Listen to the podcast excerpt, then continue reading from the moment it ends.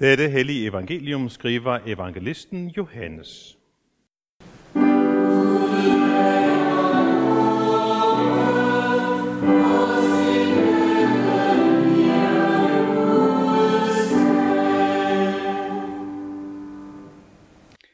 Jesus sagde, ikke for dem alene beder jeg, men også for dem, som ved deres ord tror på mig. At de alle må være ét, ligesom du, Fader, i mig og jeg i dig, at de også må være i os, for at verden skal tro, at du har udsendt mig. Den herlighed, du har givet mig, har jeg givet dem, for at de skal være ét, ligesom vi er ét, jeg i dem og du i mig, for at de fuldt ud skal blive ét, for at verden skal forstå, at du har udsendt mig og har elsket dem, som du har elsket mig. Fader, jeg vil, at hvor jeg er, skal også de, som du har givet mig, være hos mig. For at de skal se min herlighed, som du har givet mig, for du har elsket mig, før verden blev grundlagt. Retfærdige Fader, verden har ikke kendt dig, men jeg har kendt dig, og de har erkendt, at du har udsendt mig. Jeg har gjort dit navn kendt for dem, og vil gøre det kendt, for at den kærlighed, du har elsket mig med, skal være i dem, og jeg i dem. Amen.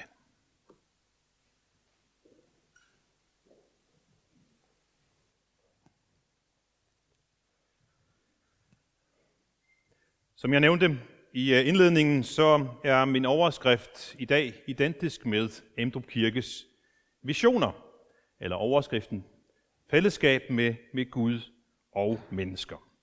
Og det synes jeg er ganske glimrende i tråd med den tekst, som vi netop har læst fra Johannes. Det er endnu et stykke af Jesu bøn, skærtorsdag aften. Og i sin bøn, der beder Jesus for fællesskabet mellem ham og de kristne, og de kristne indbyrdes. Og han bruger formuleringen, det at blive ét, flere gange. Vi er i en mærkelig tid i øjeblikket. Vi er ved at genåbne vores samfund, som lukkede ned den 11. marts.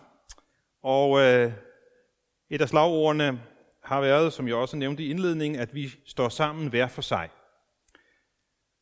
Et andet ord, som er blevet brugt, det er ordet sammenhold, fællesskab. Og man har faktisk også støvet et gammelt ord af, solidaritet. Det har fået en renæssance, kan man sige, i denne tid. Kirkerne har været udfordret af den her tid, fordi kirker netop bygger på fællesskab. Jesus siger, hvor 2 eller 3 er til stede i mit navn, der er jeg. Og Jesus siger af gode grunde ikke noget om, hvordan han forholder sig, hvis de mennesker, som er med i fællesskabet, sidder bag hver sin skærm, og derigennem oplever en gudstjeneste, eller et møde, eller en smågruppesamling, eller hvad det nu er.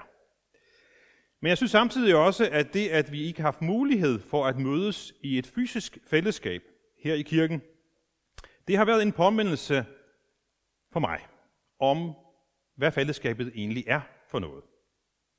Fordi man kan spørge, har vi så ikke haft noget fællesskab?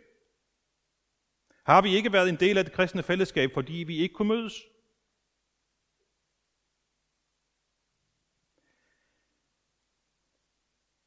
Det kristne fællesskab, det er først og fremmest den enkeltes fællesskab med Gud. Det er også det, vi har her. Fællesskab med Gud. Dernæst er det også de kristnes indbyrdes fællesskab. Så vores indbyrdes fællesskab har været og er stadigvæk til dels udfordret af corona, men corona kan ikke spænde ben for den enkeltes fællesskab med Gud. Måske har det været en anledning til at netop fokusere på ens eget fællesskab med Gud, fordi man måske har haft lidt ekstra god tid, eller så vi Inge i torsdags talte om det med at se gudstjenester online, så nævnte du, at I havde set flere af dem om søndagen. Det ved jeg ikke, om der er nogen af jer, der har gjort, men der har i hvert fald været anledning til, fordi man var forhindret i nogle andre ting, så måske at sætte fokus på ens eget personlige fællesskab med Gud. Og når det så er sagt, så minder Jesus os om i den her bøn, at netop enheden mellem kristne er et vigtigt redskab til, at verden kan kende Gud og hans søn. Men enheden skal ikke arrangeres og skabes, eller arrangeres af os, men den skal skabes af ham, og det skal hentes ud af livet med ham og hans treenige fællesskab. I det her evangelium, vi hørte fra Johannes, der beder Jesus til sin far i himlen for os. Og det ligger ham meget på sinde, som vi også kunne se i teksten og høre, at vi må være ét. Jesus, han kender os mennesker. Han ved, hvordan vi er. Han ved godt, at det er svært for os at leve sammen i fred og fordragelighed, i troskab og ærlighed osv. Det gælder i familiens fællesskab, det gælder i arbejdsfællesskabet, det gælder også i det kristne fællesskab. Han ved godt, at hvis vi skal bruge en formulering, så kan man sige, at skal samværet og fællesskabet lykkes, så skal der være en særlig ånd over projektet. Og det kan man bruge i flere betydninger, men i kristen sammenhæng vil man selvfølgelig sige, der skal Guds ånd til. Helligånden, det er ham, som vi skal høre om på søndag, pinsedag. Sidste søndag, der hørte vi, at Jesus bad for sine disciple, og i dag er det så, at han udvider horisonten til at omfatte os. Alle, som er kommet til tro på ham igennem apostlenes ord. Så han beder her en bøn for netop os, og for alle andre, som tror på ham, uanset hvilket kirkesamfund man nu tilhører. I dag så vil jeg prøve at bruge ordet fællesskab, i stedet for at sige enhed, fordi jeg tænker, at de er meget beslægtet, og netop for os at knytte Jesu bøn og vores kirkes visioner sammen. Jeg synes, det tydeligt fremgår af hans bøn, at han beder for fællesskabet mellem de troende. Men inden vi skal se på det, så må vi se på, et sådan fællesskab må have et grundlag. Det må have et fundament. Hvad bygger det her fællesskab på? Så det er vores første spørgsmål. Fundamentet. Og det kan vi svare igennem vers 20. Ikke for dem alene beder jeg, men også for dem, som ved deres ord tror på mig. Altså deres ord, altså apostlenes ord, tror på mig. Så det han beder for, det er dem, der er kommet til tro på grund af hans ord. Så fundamentet er ordet om ham. Fundamentet for fællesskabet er budskabet, de ord, som disciplene formidlede videre via mundtlig formidling eller skriftlig formidling. Så det er Bibelens ord og budskab, som er fundamentet. Men selv blandt dem, som følger Guds ord, så er enheden, og så er fællesskabet en udfordring. Så kan man overveje, jamen, jeg har læst, at på verdensplan er der måske 22.000 forskellige kirkesamfund. Og så tænker man, det var der ikke særlig meget enhed over. 22.000 forskellige. Så der er 22.000 grupperinger af kristne. Skulle vi ikke slække lidt på det? Skal vi ikke sige, ja, du må ikke tage det så tungt med den der detalje, og hvis du dropper den detalje, og jeg dropper den der detalje, så kan vi nok finde sammen. Og så kan vi samle det sammen på den måde. Alle de der detaljer, det må vi da kunne finde ud af. Er det det? Vi slækker lidt på forhold til apostlenes ord, så kan vi mødes på midten. Er det det, Jesus beder om? Det tror jeg ikke, det er det, han beder om. Jeg tror heller ikke, at vejen frem er at gentvinge eller trumfe et fællesskab, at tvinge kirkesamfundet sammen.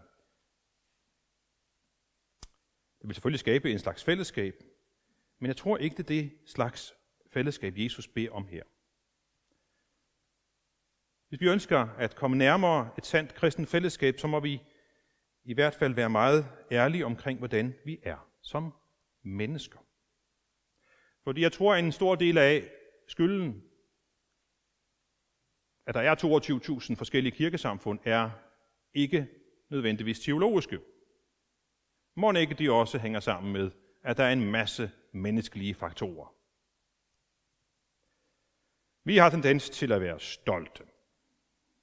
Hvis nogen modsiger os, så kan vi nok finde ud af at blive fornærmet, og det kan være nok til at denne nye menighed. Vi har også tendens til at være egoistiske og tænke på os selv. Vi har tendens til at være individualistiske osv. Så jeg tror, at vores syndige hjerte er hovedårsag til problemerne i de fællesskaber, de kristne fællesskaber også.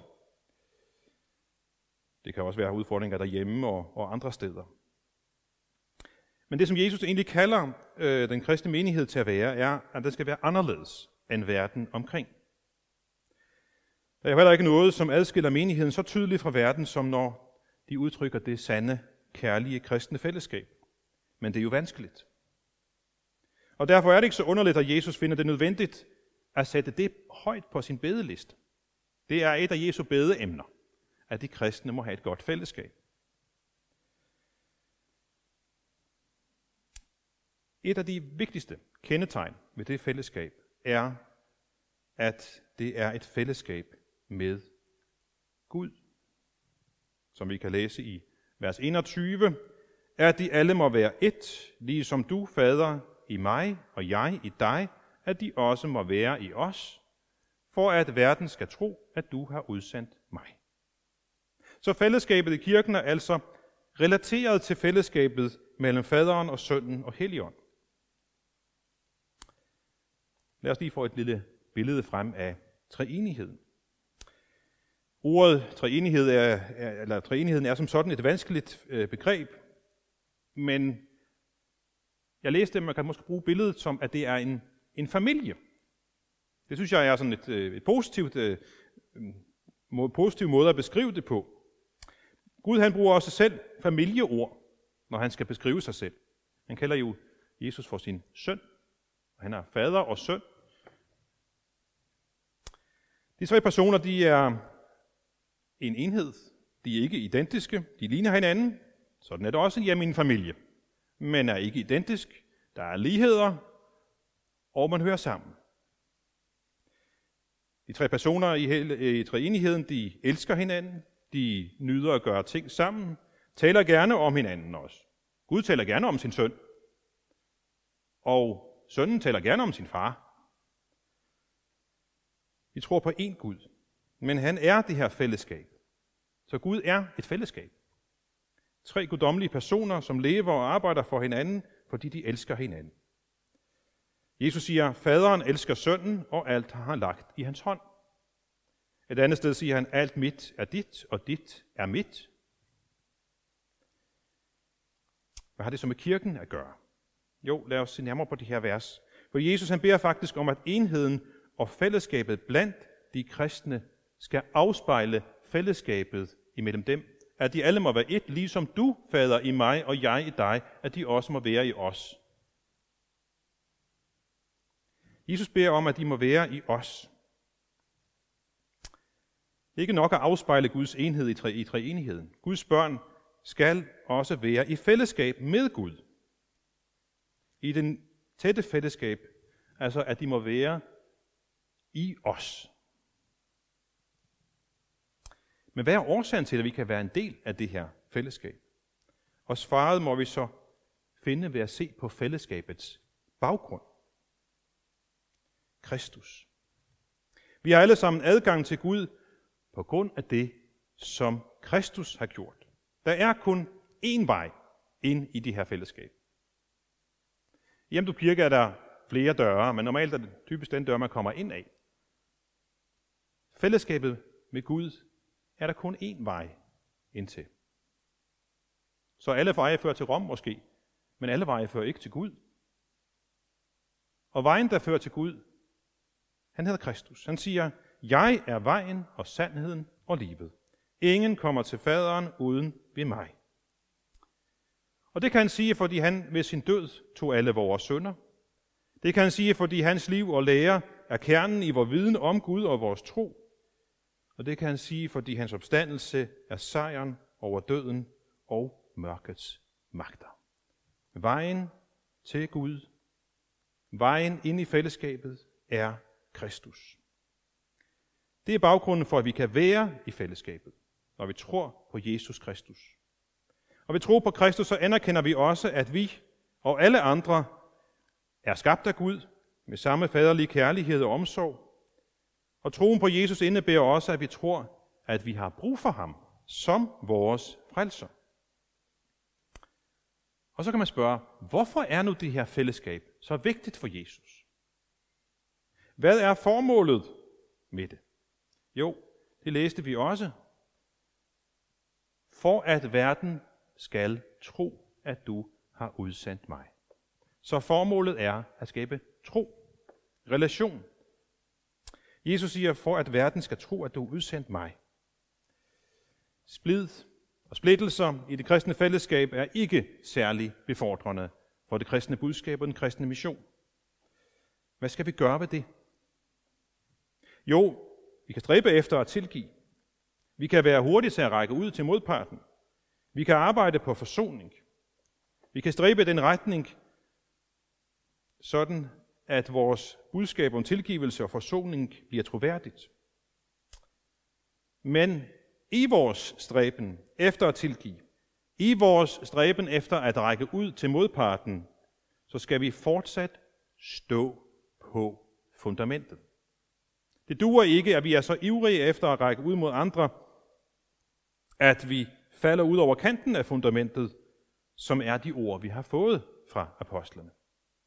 Og det betyder, at vi bliver nødt til nogle gange at sige nej, hvis nogen kræver, at vi skal anerkende noget som kristent, som er Guds ord imod sig. I den situation må vi sige fra. Men vi skal fortsat vise den velfarne, den kristne kærlighed og vejen tilbage. Vi skal gøre vort yderste for at værne og beskytte og bygge op og kæmpe for osv. Kan vi lære det? Ikke lære at være ens,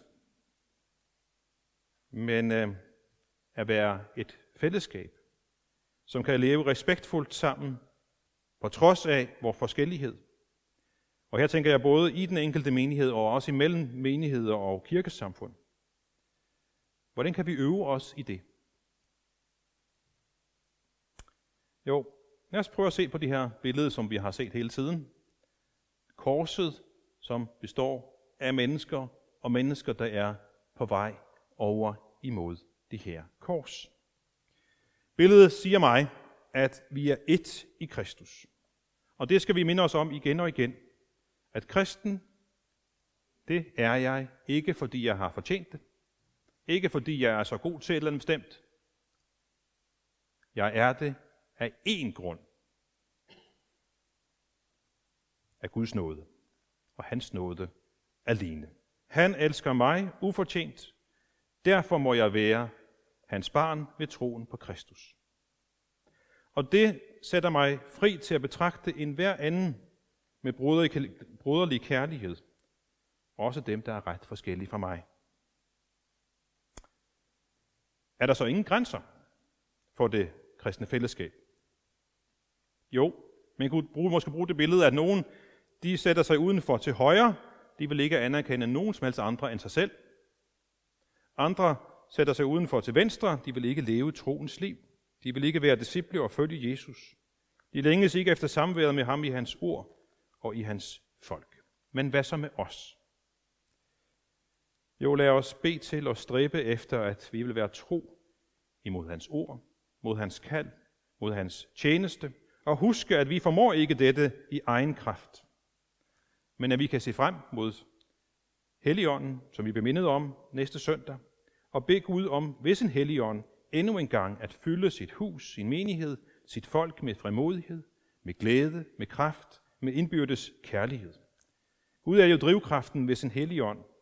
Både det, at vi kommer til tro, i det, at vi bliver bevaret i troen, og i det, at vi kan leve i troens fællesskab.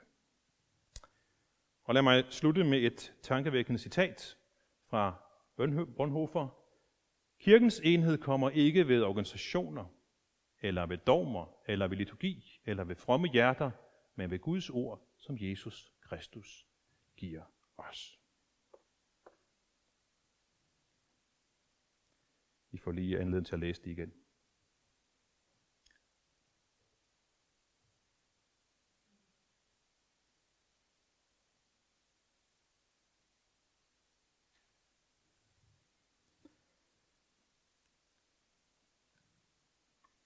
Bonhoeffer er et udtryk for en, som kunne være blevet i kirkens fællesskab, men desværre den forkerte kirkes fællesskab, hvis han havde bøjet af.